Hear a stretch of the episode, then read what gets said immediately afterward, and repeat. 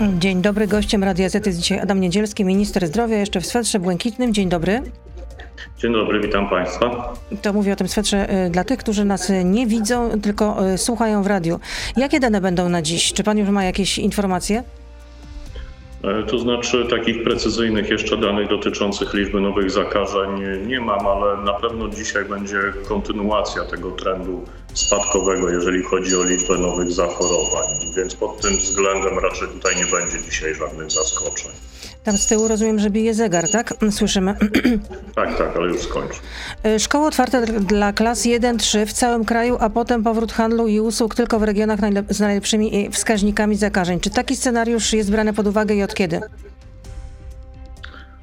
Rzeczywiście e, rozpatrujemy przede wszystkim, e, jak podjąć decyzję. Czy ta decyzja ma dotyczyć wymiaru regionalnego, czy wymiaru ogólnokrajowego, ale też jednak chciałem zastrzec, że żadna decyzja jeszcze nie została podjęta. Dziś i jutro będą trwały intensywne konsultacje. Jutro zresztą jest posiedzenie Rządowego Zespołu Zarządzania Kryzysowego. E, Wydaje się, że jednak pójście w kierunku regionalizmu jest taką naturalną ścieżką w tej chwili, no bo jeżeli porównujemy sytuację na Śląsku, gdzie jest największa w Polsce liczba zakażeń, do sytuacji na Podkarpaciu. Gdzie no jest najmniejsza? Przepraszam? Gdzie jest najmniejsza, gdzie jest najlepiej po prostu? Tak, gdzie jest najmniejsza, no to to są dwa różne światy pod względem epidemicznym. A kiedy takie decyzje zapadną? No dzisiaj, jutro, jutro prawdopodobnie Państwu zakomunikujemy ostateczną wersję, co jeszcze ewentualnie się zmieni w tym tygodniu e, przedmajówkowym. A od kiedy następowałoby to luzowanie obostrzeń? Przełom maja-czerwca, tak jak mówi premier? Szanowni Państwo, tutaj, tutaj trzeba brać przede wszystkim pod uwagę to, że my nie możemy sobie pozwolić czy zafundować e, od razu po trzeciej fali i czwartej fali.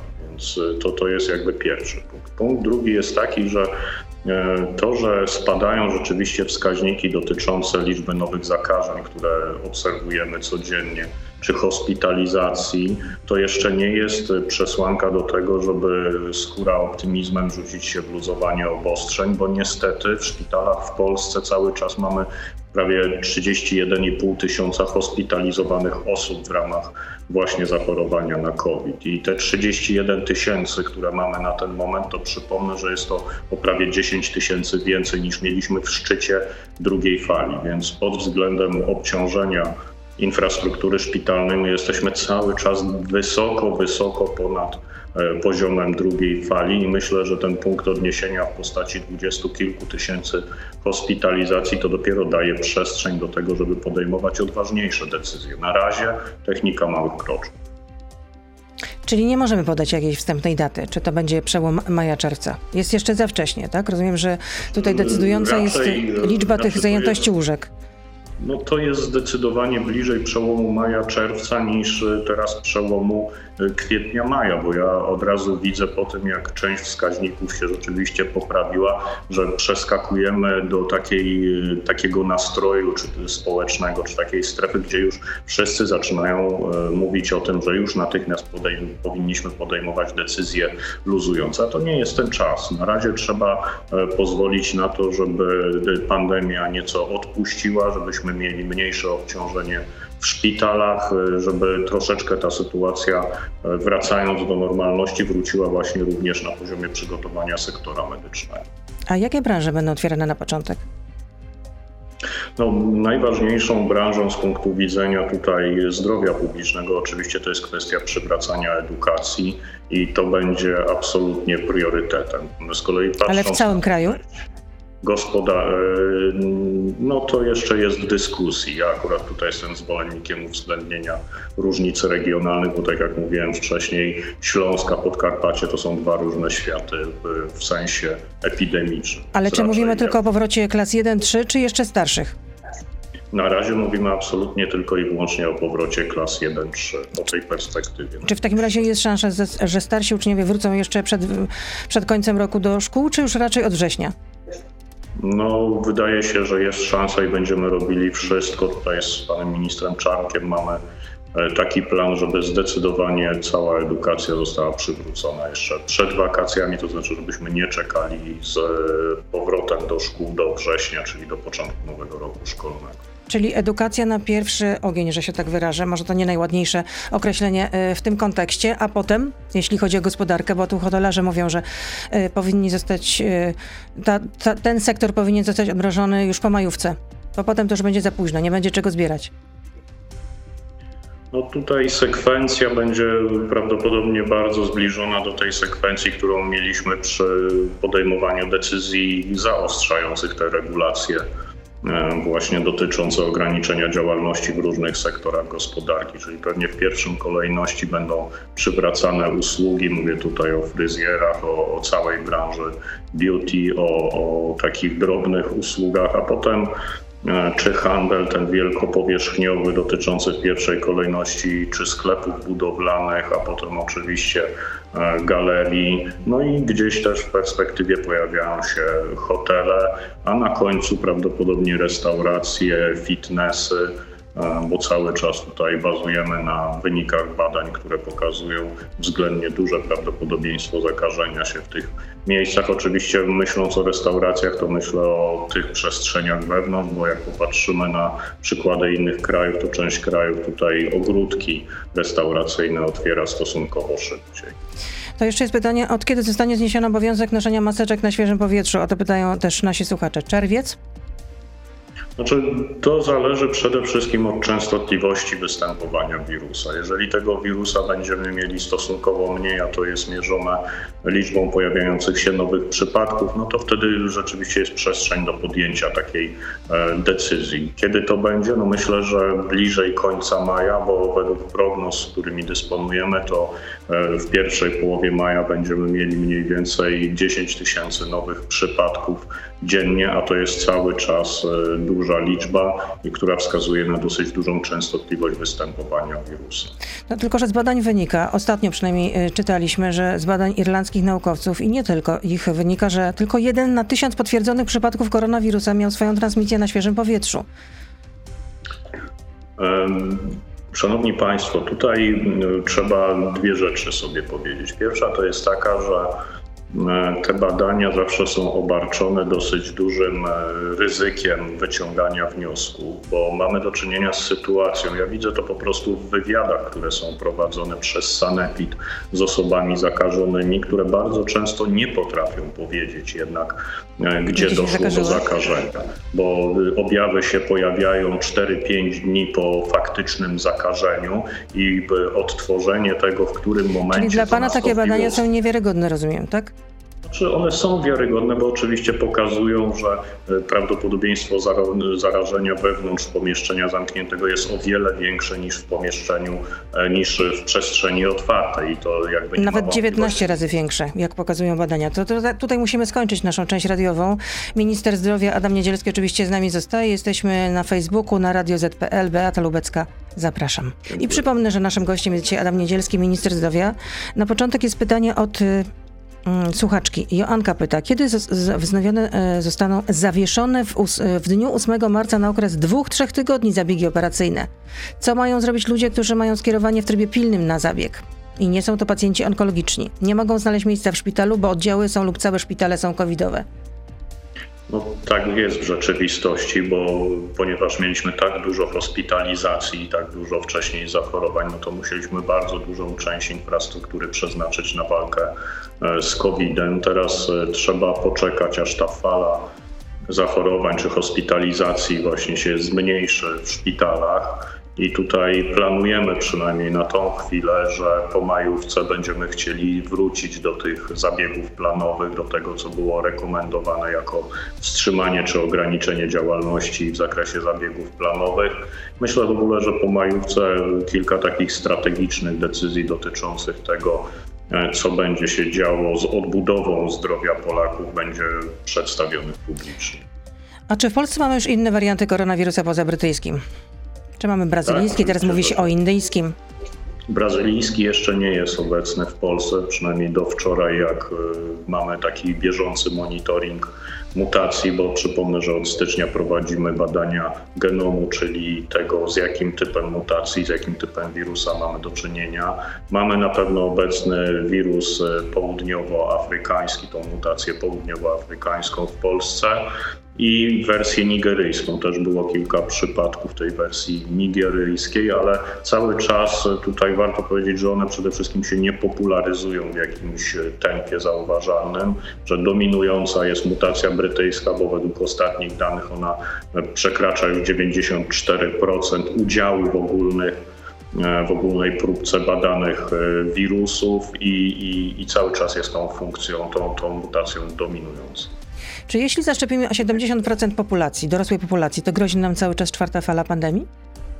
Oczywiście, że tak. Ona nam grozi nie w kontekście tego, co jest objęte zakresem ochrony e, szczepiennej, tylko grozi nam e, nową mutacją, bo popatrzmy sobie na to, co jest źródłem i przyczyną trzeciej fali i w oczywisty sposób to jest mutacja brytyjska, która e, była bardziej agresywna, bardziej zakaźna, bardziej zjadliwa i pojawienie się takiej tak zwanej alertowej mutacji jest e, prawdopodobne, jest możliwe po prostu i pojawienie się jej, jeśli ona będzie poza zakresem ochrony szczepiennej, no niestety może przy, przyłożyć się do rozwoju kolejnej fali pandemicznej. Jesienią?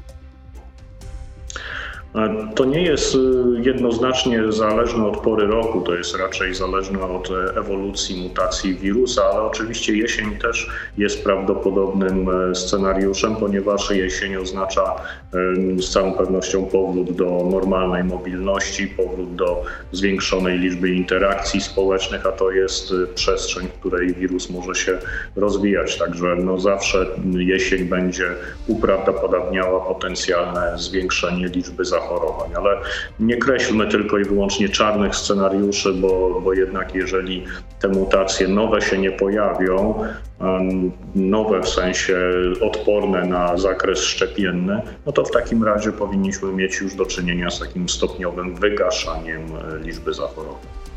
Związek Nauczycielstwa Polskiego wystosował list do ministra zdrowia, do pana, e, do Ministerstwa Zdrowia w sprawie szczepień nauczycieli. I nauczyciele proszą o rozważenie, żeby ta grupa akurat zawodowa nie była szczepiona preparatem e, AstraZeneca. Czy nauczyciele będą szczepieni inną szczepionką? E, szanowni Państwo, w tej chwili mamy rekomendacje EME i one są cały czas powtarzane i przez nasze instytucje odpowiedzialne za dopuszczanie, między innymi Urząd rejestracji produktów leczniczych i inne instytucje. No tak, ale Unia Europejska rozważa być może nie przedłużenie umowy z AstraZeneką. E, Dania zrezygnowała prawda. w ogóle ze szczepień, jeśli chodzi o AstraZenekę. Tak, natomiast dowody naukowe nie potwierdzają tego, co można nazwać pewnego rodzaju histerią i nadreakcją, bo dane porównawcze, które pokazują, czy te szczepionki na tle innych e, producentów, czy Pfizera, czy Moderny, E, one nie pokazują jakiejś zdecydowanie większej, e, bo mówimy tu oczywiście o epizodach zakrzepowych, e, większego prawdopodobieństwa, ale najważniejsze jest to, że prawdopodobieństwo takich epizodów zakrzepowych jest o wiele większe po przejściu COVID-a, bo jest blisko 10 razy większe niż po zaszczepieniu. Czyli rozumiem, że nie ma szans, żeby na ten apel odpowiedzieć pozytywnie, tak? Ale to nie, nie znaczy, że nie ma szans, tylko nie ma powodu, żeby odpowiadać na to. Czyli nauczyciele nadal będą szczepieni AstraZeneką. Oczywiście y, y, szczepienia są cały czas, trzeba podkreślić, dobrowolne. Po pierwsze, a po drugie, proszę pamiętać, że system rocznikowy, który uruchamiamy szczepień, który schodzi coraz bardziej y, w dół, jeśli można powiedzieć, o, jeśli chodzi o wiek, to tam też jest pewnego rodzaju możliwość wyboru, bo zawsze decydując się na dany punkt, ten, kto się zapisuje, otrzymuje informację, jakiego typu preparat zostanie mu podany. Więc też nie, nie twórzmy takiego świata, że jedynym dostępnym preparatem jest tylko i wyłącznie AstraZeneca, e, bo można również zapisać się tam, gdzie są po prostu stosowane inne preparaty. A poza tym też chciałem Państwu powiedzieć, że niestety mamy kolejną informację o ograniczeniu dostaw ze strony AstraZeneca, więc cały czas tym dominującym preparatem jest y, Pfizer. Od kiedy będą te ograniczenia? Czy już są? No, w najbliższym tygodniu była taka informacja. Że będą ograniczenia, tak? To znaczy o ile mniej dostaniemy tych szczepionek? No, będzie zmniejszenie. No, na razie jeszcze nie, nie została dokładna zadeklarowana wielkość ograniczeń. A pan się zaszczepi AstraZeneką? Ja się zaszczepię y, zgodnie ze wszystkimi, y, powiedziałbym, zasadami, to znaczy, że Mój rocznik będzie chyba w najbliższą sobotę miał otwarte skierowania, więc y, po prostu korzystając ze swojego internetowego konta pacjenta zapiszę się. No i w zależności od tego, y, jaki preparat tam będzie stosowany, taki preparat wybiorę, ale y, ja cały czas podkreślam, że szczepienie AstraZeneca jest lepsze niż nieszczepienie i pod tym kątem, jeżeli będzie dostępność tego preparatu, to ja oczywiście się zapiszę do tego punktu, gdzie też taki preparat jest dostępny. A czy szczepienia przeciwko koronawirusowi w przyszłości będą płatne? Na razie absolutnie nie ma takich przemyśleń. To jest kolejny fake news, który zaczyna krążyć w przestrzeni y, publicznej. Nie było w ogóle ani takich rozmów, ani takich dyskusji y, i w ogóle nie ma tego tematu, y, więc nie mamy o czym mówić. Na razie mamy tak duże zapasy zakontraktowane szczepionek, że absolutnie nie ma powodu, żeby, żebyśmy zmieniali politykę państwa w tym zakresie. Centrum Medyczne, e, medyk e, w Rzeszowie chce przerwać udział w tym powszechnym programie szczepień, bo szef tego centrum uzasadnia, że ma już dosyć serdecznie politycznej nagonki. Przypomnę o co chodzi. Akurat to centrum stało się, czy też zrobiło się o nim głośno, kiedy do sieci trafiły zdjęcia, na których było widać długie kolejki osób czekających na, do jednego z punktów szczepień w Rzeszowie. Rzeszowie. No i część osób, która się zaszczepiła, akurat przed świętami Wielkiej Nocy, nie była do tego uprawniona, uprawniona, ale mogła skorzystać z tych szczepień, bo były luki w systemie, czy też są luki w systemie, jak zauważył e, szef tej spółki. Tutaj to na razie proponowałbym, czy rekomendował szefowi tej spółki wstrzymanie się przed e, popisami i wypowiedziami medialnymi, bo e, tutaj jest kilka spraw, które trzeba wyjaśnić. Narodowy Fundusz Zdrowia prowadzi tam kontrolę, która dotyczy kilku wątków, bo tam nie był tylko wątek jakby organizacji szczepień, ale wątek też stosowania strzykawek wielorazowego użytku i pod tym względem e, po prostu ta sprawa musi zostać wyjaśniona. No władze już wyjaśniona... się powiedziały w tej sprawie. Wydały oświadczenie, które cytuje Onet i tam jest napisane, że Sanepid zakończył kontrolę w dniu 15 kwietnia i wyniki są jednoznaczne. E, w ani jednym przypadku nie wykazano wielokrotnego wykorzystywania strzykawek jednorazowego użytku w, w placówkach medyka. To bardzo się cieszę. Ja oczywiście jeszcze sprawdzę ten protokół kontrolny, ale generalnie to najpierw trzeba wyjaśnić kilka rzeczy. Jeżeli te rzeczy zostaną wyjaśnione z korzyścią dla jednostki, to nie widzę powodu, żeby wycofywać się z programu szczepień i oddzielmy sobie pewną sferę zainteresowania i szumu medialnego od tego, że e, szczepienie ludzi jest tą pracą, tą tym zadaniem, które po prostu przybliża nas do normalności w tym sensie obowiązek taki powinien e, spoczywać na każdej placówce, która ma takie możliwości, bo to dzięki takiemu działaniu, dzięki właśnie tym punktom e, szczepień zwiększa się nasza szansa powrotu do normalności. No, gdyby taka decyzja została podjęta, no, no to yy, około 100 punktów szczepień przestałoby szczepić na Podkarpaciu. No to, to byłaby duża wyrwa, jeśli chodzi o szczepienia akurat w tym regionie. No zgadza się, ale tutaj też jakby żadnej polityki dyktatu albo szantażu e, państwo nie będzie znosiło, więc e, tutaj proponowałbym wstrzymanie emocji, wyjaśnienie wątpliwości, a potem w zależności od wyniku tych e, sprawdzeń albo kontynuowanie E, misji, albo, albo po prostu rzeczywiście wtedy, jeżeli wyjaśnienie wątpliwości nie byłoby korzystne dla jednostki, no to trzeba się wtedy zastanowić, co dalej. A jeśli chodzi o amantadynę, na jakim e, etapie są badania kliniczne? Jeśli chodzi to o ten lek podawany e, pacjentom chorym na Parkinsona. są prowadzone w, między innymi przez pana profesora Rejdaka, który był jedną z pierwszych osób zwracających uwagę na stosowanie amantadyny. No i szkoda, że wcześniej badania... nie rozpoczęto tych badań. No te badania już trwają. One Ale można je było nie... rozpocząć w, w, ubiegłym roku. Oczywiście to nie do pana należała decyzja, ponieważ pan nie był wtedy ministrem zdrowia. Pana poprzednik... Ja podjąłem decyzję, żeby jednak e, zbadać e, skuteczność stosowania tej amantadyny, bo tutaj jest dosyć duża polaryzacja, jeśli chodzi o jej stosowanie. Są jej wyznawcy, nawet można tak powiedzieć.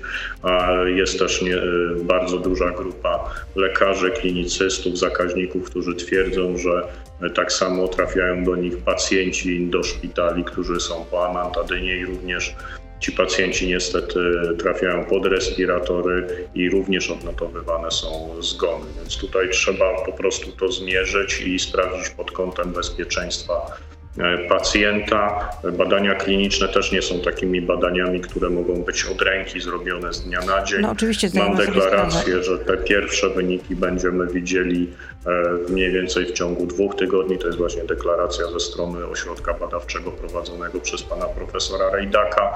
No i oczywiście wtedy te wyniki upublicznimy, pokażemy i będziemy albo kontynuować, znaczy na pewno będziemy kontynuować te badania, ale wtedy będzie o wiele łatwiej się wypowiadać, bo na razie nie ma żadnych dowodów, literatura międzynarodowa też nie dostarcza żadnych konkretnych dowodów stosowania, a ja przypomnę Państwu, że tych cudownych leków na COVID od początku to my już kilka mieliśmy i, i żaden z nich nie okazywał się skuteczny. Czyli najwcześniej dowiemy się, jakie są e, wstępne wyniki badań e, po majówce, tak można powiedzieć. A jeśli okazałoby się, że jednak rzeczywiście amantadyna jest skuteczna w, leka- e, w leczeniu koronawirusa w tym pierwszym etapie, bo tak mówią ci lekarze, którzy zdecydowali się jednak na stosowanie tego leku i obserwują, co się dzieje z pacjentami, no to kiedy ten lek mógłby być stosowany oficjalnie w leczeniu koronawirusa? No, lek jest zawsze stosowany zgodnie z wskazaniem, które jest y, przez producenta albo właśnie przez ośrodek dopuszczający w kraju, zgodnie z wynikami badań. Jeżeli, e, jeżeli te wyniki będą pozytywne, to wtedy oczywiście wskazanie w tym zakresie covidowym się pojawi, ale nie przesądzajmy na razie sytuacji. Bo... Ale to mogło być ewentualnie, zakładając pozytywny, y, optymistyczny scenariusz, to mogło być jeszcze w tym roku? Tak, tak, myślę, że tak, tak, oczywiście, że tak. Adam Niedzielski, minister zdrowia jest z nami. Są jeszcze pytania od słuchaczy. Czy rząd, y, y, kiedy będzie otwarcie siłowni? No, tutaj niestety ja prezentuję pogląd, że siłownie są jednym z miejsc, które niestety największym prawdopodobieństwem sprzyjają transmisji wirusa E, to i restauracje e, i, i pod tym względem e, z mojego punktu widzenia one są mm, gdzieś na końcu kolejki i pod tym względem też należy się liczyć, że taka decyzja nie będzie szybko. No to y, kolejne pytanie w takim razie. Y, czy będą szczepieni sportowcy?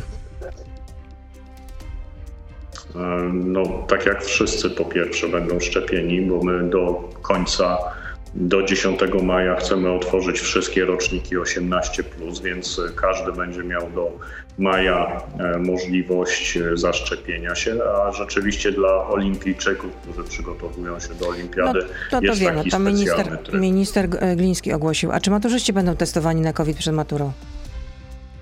No, myślę, że nasz potencjał i możliwości wykonywania tych testów są w tej chwili bardzo duże. W szczycie trzeciej fali przekraczaliśmy liczbę ponad 100 tysięcy, ponad 110 tysięcy testów wykonywanych e, dziennie, więc jesteśmy w stanie testami antygenowymi, które posiadamy, takie testowanie przeprowadzić ewentualnie. Ewentualnie, ale rozumiem, że nie będzie takiego obowiązku. No na tą chwilę jeszcze nie podjęliśmy z ministrem Czarnkiem takiej decyzji. A czemu nie ma obowiązku noszenia masek przez cały czas na maturze? Bo to są egzaminy tylko pisemne, tak? I zakładamy, że młodzież nie będzie ze sobą rozmawiać. E, proszę takie pytania zadawać panu ministrowi Czarnkowi, bo to są szczegóły dotyczące jego kompetencji. Magdalena pyta, od kiedy będzie można organizować wesela? Myślę, że wesela będą wracały też tak stopniowo. Bardziej chodzi mi tutaj o kwestię limitu osób, które będą mogły uczestniczyć w takich, e, w takich przyjęciach. E, pewnie gdzieś w okolicach 25 osób od takiego limitu e, zaczniemy i, i myślę, że te wesela jeszcze właśnie w takim limitowanym, ograniczonym zakresie, być może nawet jeszcze w maju będą przywrócone. Łukasz pyta, kto, kto e, podjął decyzję o rezygnacji ze szczepionek Moderna e, i Pfizer na rzecz czwartego e, kwartału? Inne kraje dostają właśnie teraz to, z czego zrezygnowaliśmy. To jest bzdura albo fake news, nie wiem czy, czy używać tych delikatnych sformułowań. Szanowni Państwo, w tej chwili otrzymujemy ponad 800 tysięcy tygodniowo Pfizera Te plany są takie, że stopniowo będą się coraz bardziej zwiększały. Mamy deklaracje nowych dostaw Pfizera, takich właśnie między innymi po interwencji premiera Morawieckiego, przyspieszających te dostawy i tutaj pod tym kątem my zawsze mamy udział tak zwany prorata, czyli proporcjonalny do populacji i, i nie ma żadnego przekładania w sensie, że my nie otrzymujemy czegoś, co byłoby możliwe. To, to jest jakieś nieporozumienie albo celowe wprowadzanie w błąd. Łukasz pyta, profesor Horban o nadmiarowych zgonach mówi tak, nie mamy dużo większego problemu niż większość państw europejskich, tymczasem Polska jest wciąż w czołówce państw europejskich z największym odsetkiem nadmiarowych zgonów. Po co trzymacie eksperta oderwanego od rzeczywistości? Pyta słuchacz. Szanowni Państwo, kwestia zgonów to, to nie jest e, prosty temat, który możemy sobie tutaj w ramach ping-ponga dialogu w wywiadzie e, przeanalizować. To jest bardzo wielowymiarowe. Jeżeli popatrzymy sobie na kwestie nadwyżkowych zgonów, to rzeczywiście Polska na tle Europy wypada w odniesieniu do roku 2020 źle. Natomiast y, trzeba też popatrzeć na szerszy obrazek, który mówi o przeciętnej liczbie zgonów na 100 tysięcy obywateli w ciągu całej pandemii.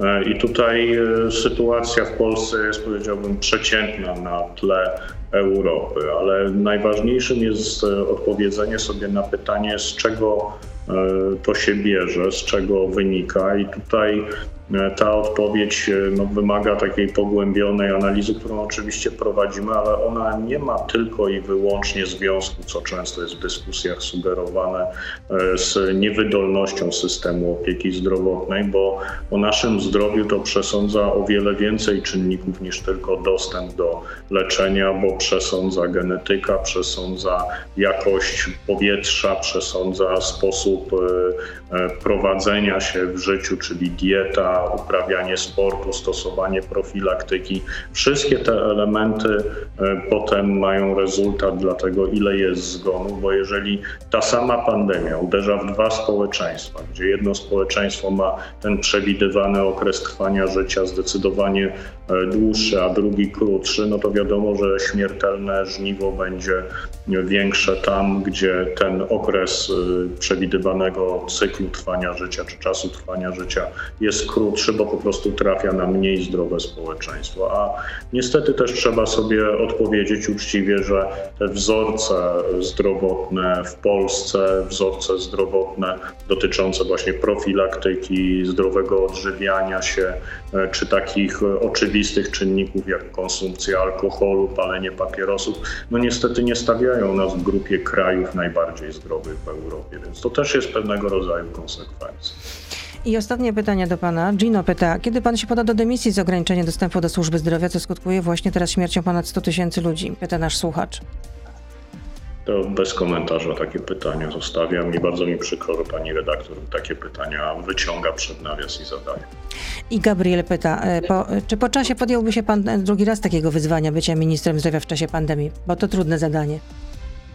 No oczywiście, że tak. E, to jest e, bardzo duża odpowiedzialność, ogromna odpowiedzialność, wymagająca ogromnego zaangażowania i, i to jest e, też pewien zaszczyt móc służyć Rzeczpospolitej w ten sposób.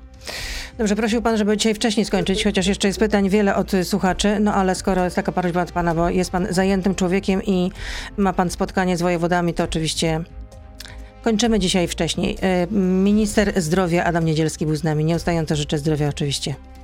Bardzo dziękuję. Do usłyszenia, do zobaczenia, kłaniam się. Dobrego dnia życzę. Do widzenia. Gość Radia Z. Codziennie po ósmej w Radio Z.